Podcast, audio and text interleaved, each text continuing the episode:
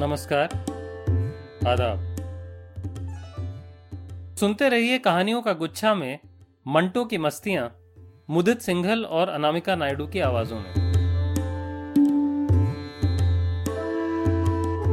मंटो की मस्तियाँ में आज की कहानी है सिगरेट और फाउंटेन पेन।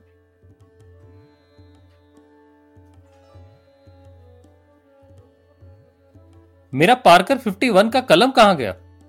जाने मेरी बला। मैंने सुबह देखा था तुम मुझसे किसी को खत लिख रही थी। अब इनकार कर रही हो? मैंने खत लिखा था मगर अब मुझे क्या मालूम कि वो कहाँ गारत हो गया? यहाँ तो आए दिन कोई ना कोई चीज़ गारत ही होती रहती है। मेंटल पीस पर आज से दस रोज हुए मैंने अपनी घड़ी रखी। सिर्फ़ इसलिए कि मेरी कलाई पर चंद फुंसियाँ निकल आई थी। दूसरे दिन देखा तो वो गायब थी। क्या मैंने चुरा ली थी? मैंने ये कब कहा? सवाल तो ये है कि वो गई कहाँ? तुम अच्छी तरह जानती हो कि मैंने ये घड़ी वहीं रखी है। उसके साथ ही दस रुपए आठ आने भी थे। ये तो वहीं रहे लेकिन घड़ी जिसकी कीमत दो सौ पचहत्तर रुपए थी वो गायब हो गई। तुम पर मैंने चोरी का इल्ज़ाम कब लगाया? एक घड़ी आपकी पहले भी गुम हो गई थी। हाँ तो?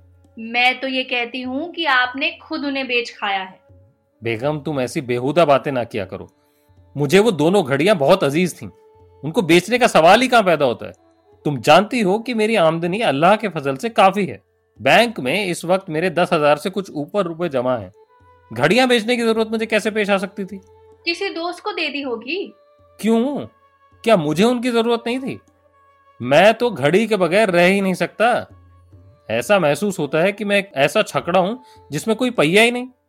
वक्त का कुछ पता ही नहीं चलता। घर में क्लॉक है मगर वो तुम्हारी तरह नाजुक मिजाज है। जरा मौसम बदले तो जनाब बंद हो जाते हैं। और फिर जब मौसम उनके मिजाज के मुआफिक हो तो चलना शुरू कर देते हैं। यानी मैं क्लॉक हूँ। मैंने सिर्फ़ तशबीह के तौर पर कहा था।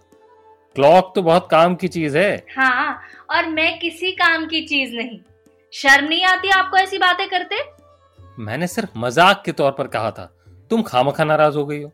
मैं आज तक कभी आपसे खामखा नाराज़ हुई हूँ। आप खुद ऐसे मौके देते हैं कि मुझे नाराज़ होना पड़ता है। तो चलिए अब सुलह हो जाए। सुलह बुला के मुतालिक मैं कुछ नहीं जानती। इन बरसों में मैं आपसे पंद्रह हज़ार मरतबा सुलह सफ़ाई कर चुकी हूँ मगर नतीजा क्या निकला? वही ढाक के तीन पात। ढाक के तीन पातों को छोड़ो तुम मुझे मेरा पार्कर कलम लाके दे दो। मुझे चंद बड़े ज़रूरी खत लिखने हैं। मुझे क्या पता कि वो कहाँ है? ले गया होगा कोई उठाकर। अब मैं हर चीज़ का ध्यान तो नहीं रख सकती। तो फिर तुम किस मर्ज की दवा हो? मैं नहीं जानती। लेकिन इतना ज़रूर जानती हूँ कि आप मेरी ज़िंदगी का सबसे बड़ा रोग है। तो ये रोग दूर करो। हर रोग का कोई ना कोई इलाज मौजूद होता है। खुदा ही बेहतर करेगा ये रोग। ये किसी हकीम या डॉक्टर से दूर होने वाला नहीं। अगर तुम्हारी यही ख्वाहिश है कि मैं मर जाऊँ तो मैं इसके लिए तैयार हूँ। मेरे पास इत्तेफाक से इस वक्त एक कातिल जहर भी मौजूद है। खाकर मर जाता हूँ। हाँ मर जाइए।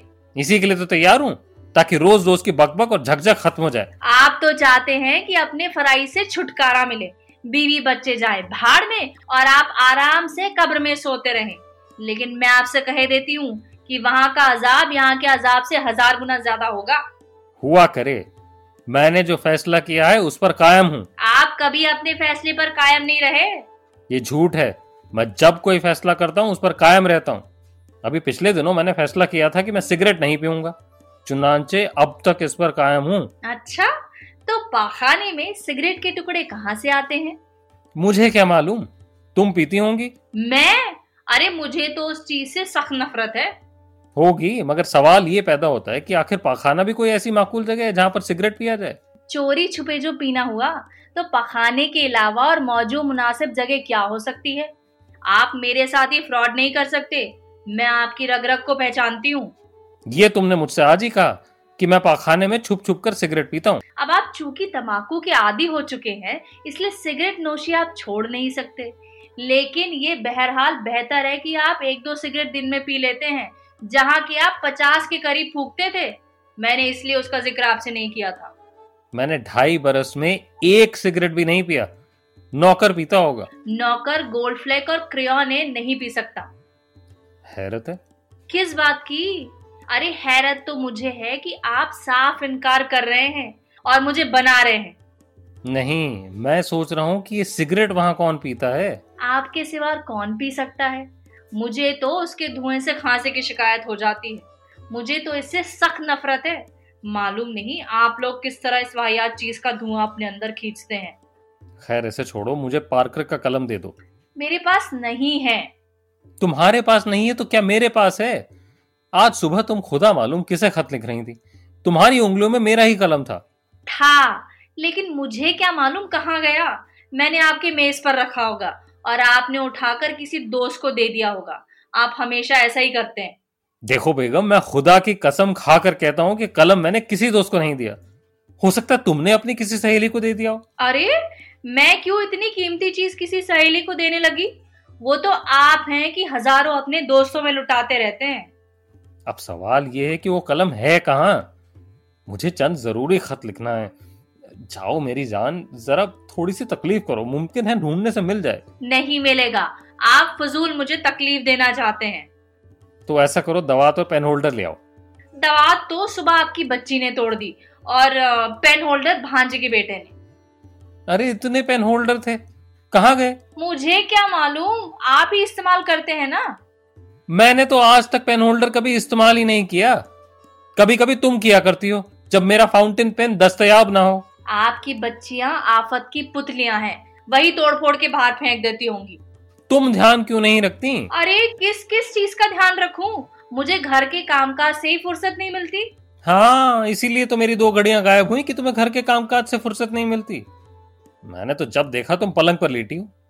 खुदा मालूम तुम घर का कामकाज वहीं लेटी लेटी ही करती हो। हम्म घर का सारा काम तो आप करते हैं। मैं इसका दावा नहीं करता।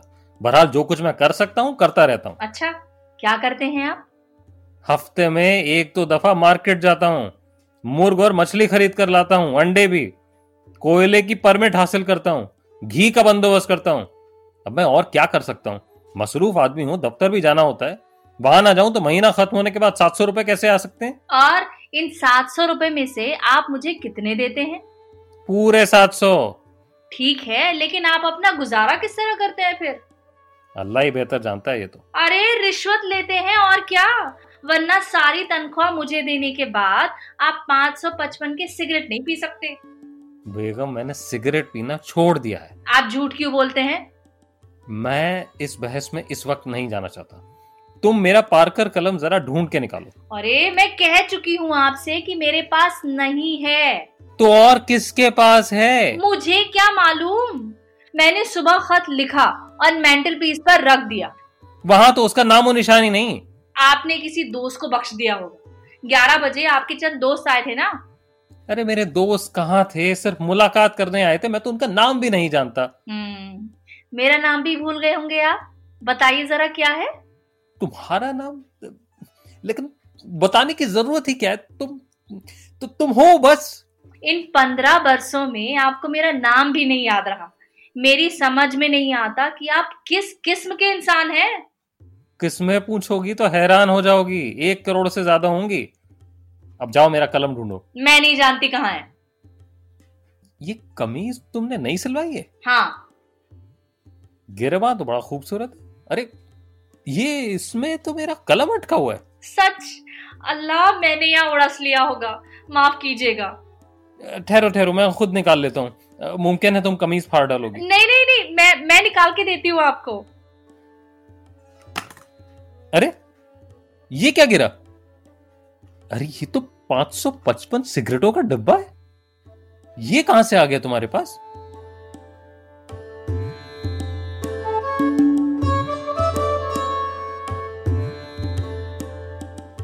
cho criar.